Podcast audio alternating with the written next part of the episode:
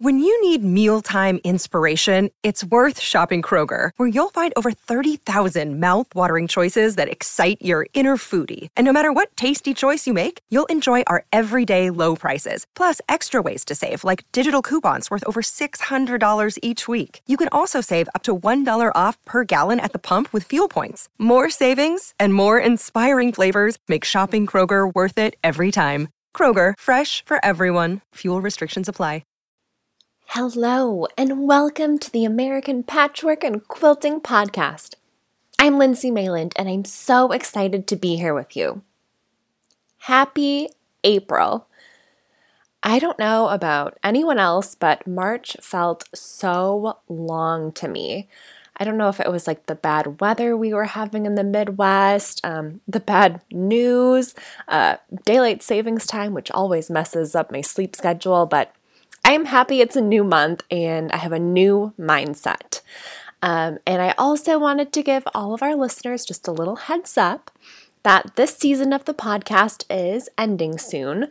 So we'll be taking a podcast break in May and June and then start back up again in July with a new season.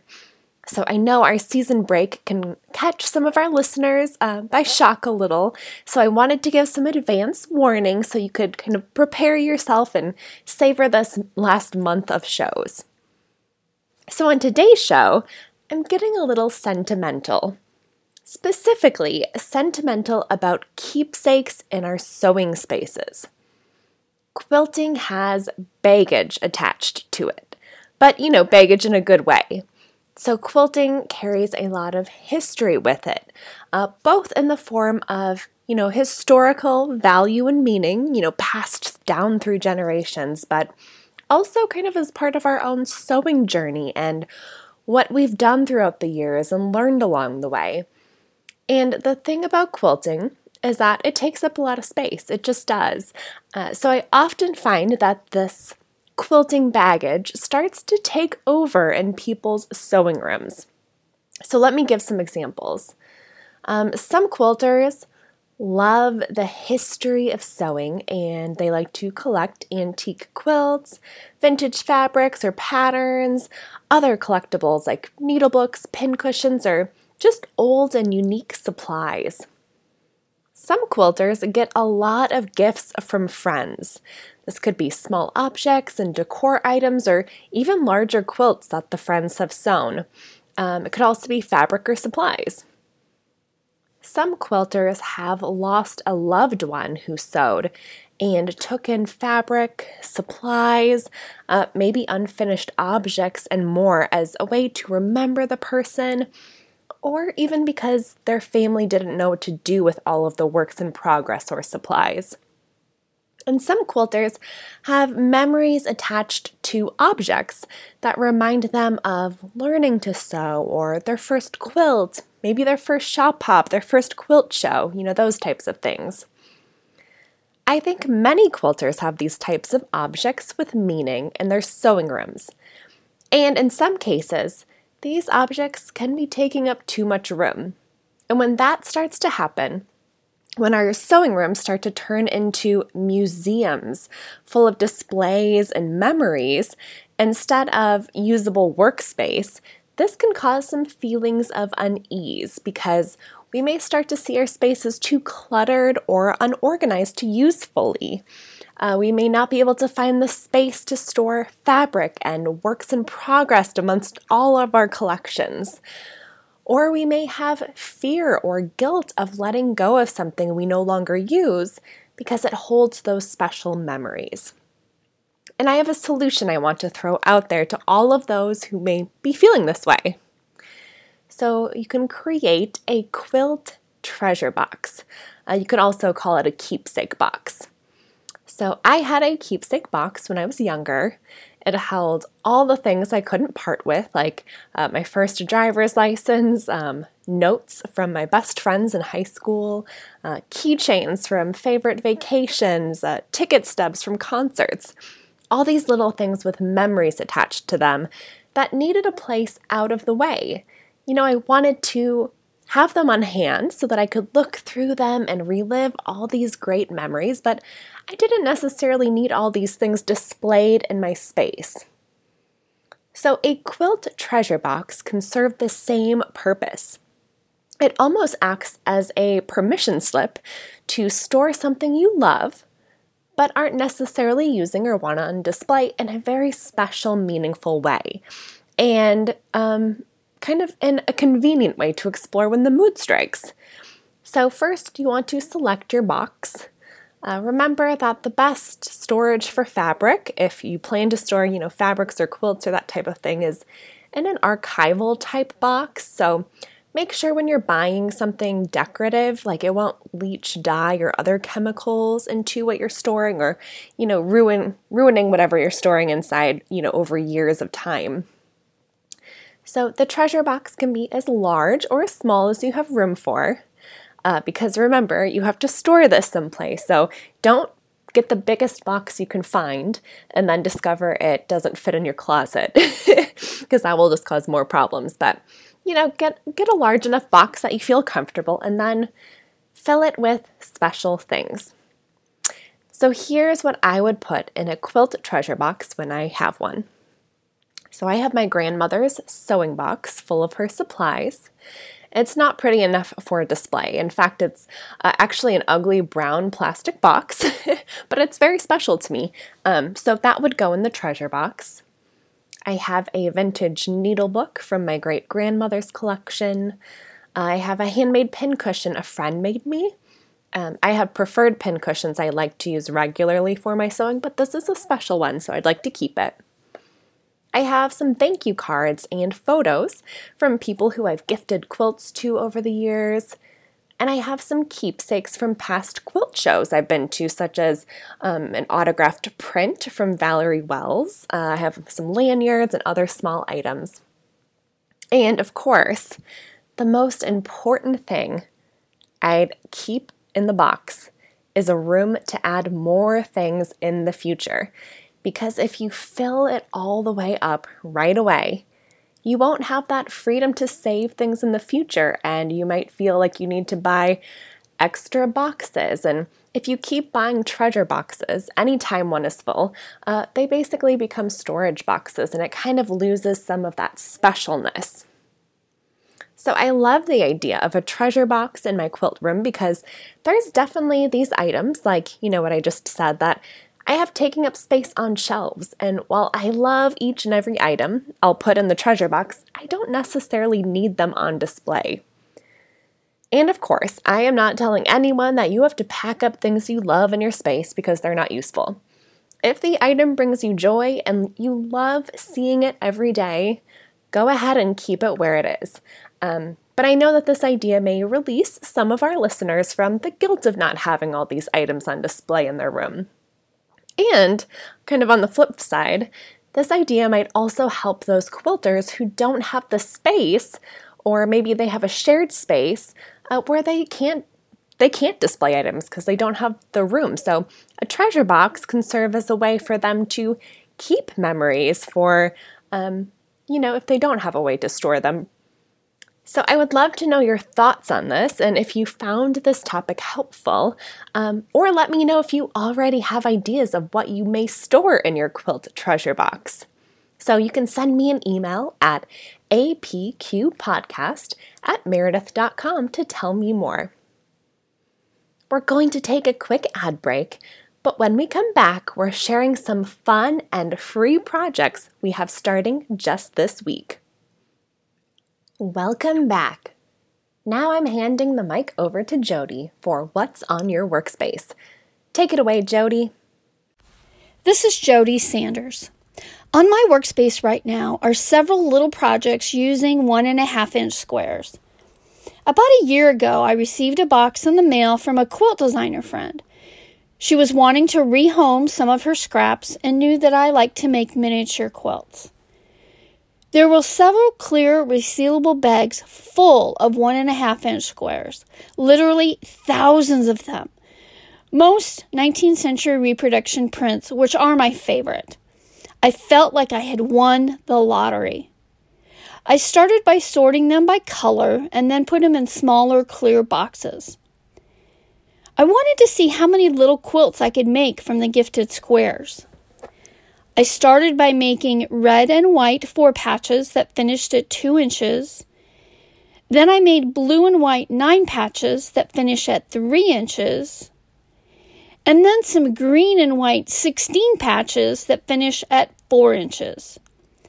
As I've mentioned before, I consider myself more of a block maker than a quilt maker. I love to make quilt blocks, just for the sake of making, often with no plan for the outcome. In this case, I really don't have a plan for what's going to happen to these little units, but they are super scrappy and oh, so fun to make. I decided to challenge myself. I can add a border, binding, and backing fabrics, but the main part of the quilt top can only be made from the gifted squares. My most recent project is a trip around the world using turkey red, poison green, chrome yellow, Lancaster blue, and cinnamon pinks, alternating with cream shirtings. It's going to be about 9 by 13 inches when finished if I don't add a border. That's a little larger than a sheet of copier paper. It'll have 117 pieces, and I do plan to do some simple hand quilting. Just like potato chips, I just can't stop. Sewing these little one and a half inch squares that most people would throw away, making them into mini quilts just brings me so much joy. I wonder how many little quilts, pincushions, and zipper bags I'm going to be able to make with these little squares. Thanks so much, Jody. I just love hearing what she's working on now because those squares are so tiny, and I'm very impressed that she can tackle so much sewing with those small pieces. Okay, now I'm handing the mic over to Beth, who's going to share some of the fun new programs we have starting this month. So take it away, Beth. Hi, Beth here, and I would like to invite you to join two fun and free programs we have in 2022. The first is our Blast from the Past Mystery Sampler Block of the Month. American Patchwork and Quilting Magazine is turning 30 in 2023. And to celebrate, we're counting down to our anniversary with a Blast from the Past quilt. It's a mystery sampler that features one block from each year of our history. So you'll revisit blocks from the 90s to now, including classics and old favorites in this fun and free sampler. We'll release new blocks on the first Friday of each month, share a how-to video with sewing tips, and show the blocks made in Moda Fabrics. The quilt finishes at 60 and a half by 64 and a half and is set in an asymmetrical design.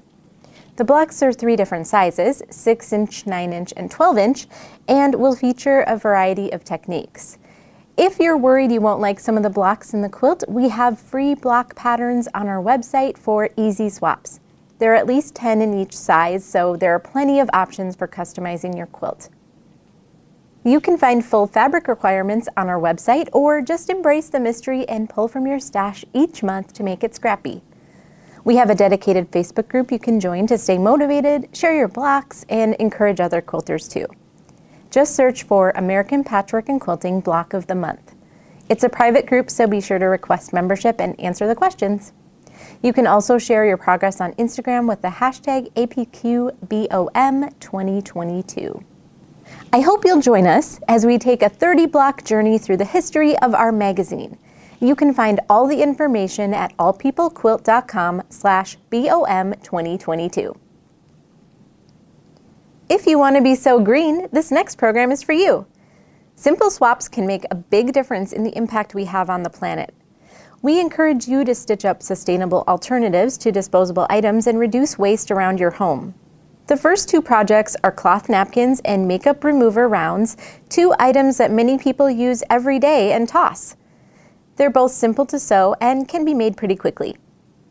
I've personally been using cloth napkins for about two years now, and I estimate I've saved more than 2,000 disposable napkins. They're fun to sew, and you can stitch them up in fabrics to match your decor, or get festive and switch them out for different holidays. My son loves picking out his napkin each night for dinner, selecting his favorite character napkin or the brightly colored rainbow one. Did you know about 20 million makeup remover wipes are discarded every single day? A single cloth makeup remover round can be washed and reused repeatedly and will last several years, replacing about 500 disposable wipes. Plus, they're so cute. We'll be releasing a new project every two months, and for each project, you'll find the free patterns and a how to video that includes more sustainable tips. Future projects include a reusable grocery bag, sandwich bags and wraps, and a silverware roll so you can bring your own silverware on the go and avoid disposable utensils. Visit allpeoplequilt.com slash sewgreen to find all of those details. We hope you'll sew along with us in 2022, whether you want a little adventure with a mystery block of the month or you want to stitch up reusable items for your home. Thanks, Beth. I'm so, so excited about both of these programs. Um, I already have the first few sampler quilt blocks sewed, and I just can't wait for this journey the whole year long. It's going to be so much fun. Um, so I really hope that all of our listeners can join us for these, and I will link to all the details in our show notes.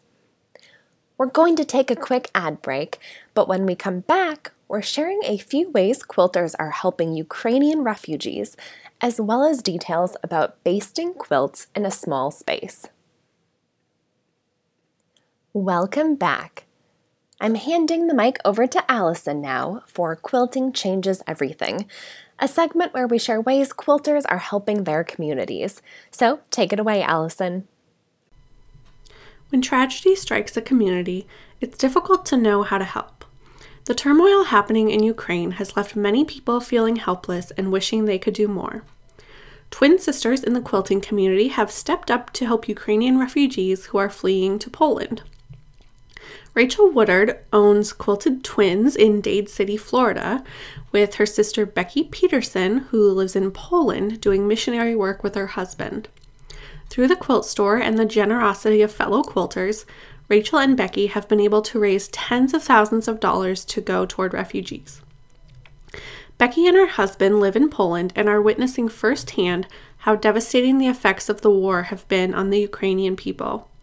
Instead of teaching the Old Testament to pastors in Ukraine, they've switched gears and have decided to help refugees for the time being. Becky wrote a blog post on the quilt store's website, and Rachel sent out an email blast to their customers, which included a link to donate. All of this information went out on a Saturday, and by Monday, they had already raised over $18,000. As time has gone on, they've gotten thousands of more donations, both online and through the mail. Becky's nonprofit, Solid Rock Foundation, has been using the money to buy supplies in Poland. The supplies go to things such as diapers, medical kits, food, and more. They gave from their hearts, and it just made me cry. My heart is just tender right now toward what's going on, said Rachel. In addition to raising money for supplies, Becky has been sewing and quilting to make sure the refugees are comforted with warmth. One of the things Becky is doing is she said she's quilting as fast as she can, making quilts so they can provide each one with bedding. You don't even think about how important it is at night to get into a bed with a pillow and blanket and sleep, said Rachel. Care packages given to refugees include quilts and pillowcases. Some of these refugees have been staying at Becky's church in Warsaw, which is about three hours from the Ukrainian border. People in Poland are very appreciative of the work that Rachel and Becky have put into helping refugees. One person wrote to Rachel saying, The war is so close, and we know from the past the similar situation. It's not possible to pretend that nothing is happening. We need to support each other. Thank you for your support in this difficult situation. If you'd like to donate to help Rachel and Becky continue their relief efforts, you can head to their website, quiltedtwins.com. Rachel and Becky are just some of the amazing people in the quilting community who are raising money and showing support for Ukraine. A handful of other quilt designers have come up with unique block patterns, sending all proceeds to Ukraine. Some of these patterns are now free, but the designers ask that you still send a donation to the charity of your choice. If you're interested in these patterns, you can check out Lella Boutique, Pat Sloan, Quiet Play, Sasha's Quilts, Sugar Free Quilts, Happy So Lucky, Quiltville Bonnie, and Claudia Feel. Be sure to also check with your local quilt shops and guilds to see if they're holding any fundraisers or quilt drives to support Ukrainian refugees. Thanks, Allison. Of course, we've seen so many quilters doing what they can to help Ukraine, so this is by no means an exhaustive list of everything, but we will link to a roundup of some of these people we mentioned on today's show um, in our show notes so that you can check them out if you'd like. Now it's time for Ask Us Anything. So, we got a last minute question before our big Ask Us Anything podcast on episode 550. So, it didn't quite make, the cut for that show, but I wanted to address it since it's such a great question. So, this question comes from Laurel Malls, and she asks Any tips on getting better quilt sandwich results? I have a small space. Laurel, I am there with you. Uh, basting just seems to be a universal problem in the quilting world. Um, it's the one I hear the most people complain about. uh, but I have three ideas for you that work especially well in a small space. So, this first one just works if you are a spray baster, um, and it's if you have a design wall. So this is a method I've seen Christa Watson promote. Um, but essentially, you lay your backing on your design wall with the wrong side facing you. You smooth it out, then you spray it with basting spray. You add your batting, smooth that out, add one more round of basting spray, and then you add your quilt top, smooth it out, and then your quilt should be fully spray basted and smooth on your design wall. So you can care- carefully remove it and then bring it to your machine for quilting. The next method can work for both spray basting and pin basting. So you can lay your backing right side down on a large table. Um, if you need to, you can add, you know, small clamps or weights to hold the fabric in place. And then you add your batting and quilt top layers, you know, smoothing as needed. So then you can spray baste between adding layers if you prefer, or otherwise, once all the layers are draped over the table, you can pin baste whatever section is flat on top of the table. Once that section is basted, you can move the layers to the next section, making sure things are smooth and, you know, weighted or clamped to hold things in place and keep basting in whatever your preferred method is. Um, just a warning um, if you are pin basting, you may want to lay a large cutting mat down on the table before pinning to just help protect your table from any little pin pricks or nicks from the pins.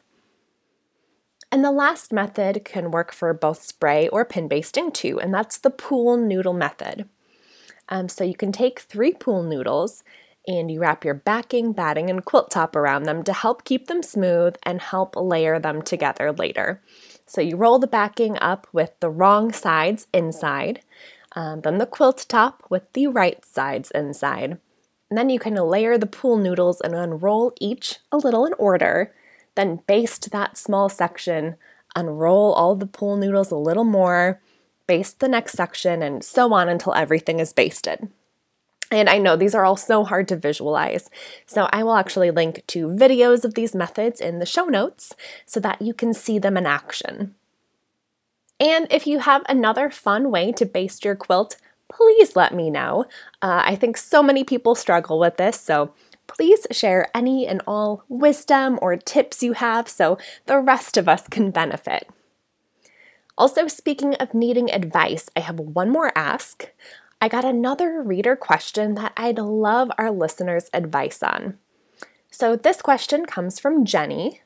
She says, I tend to be a people pleaser and want to make the perfect gift.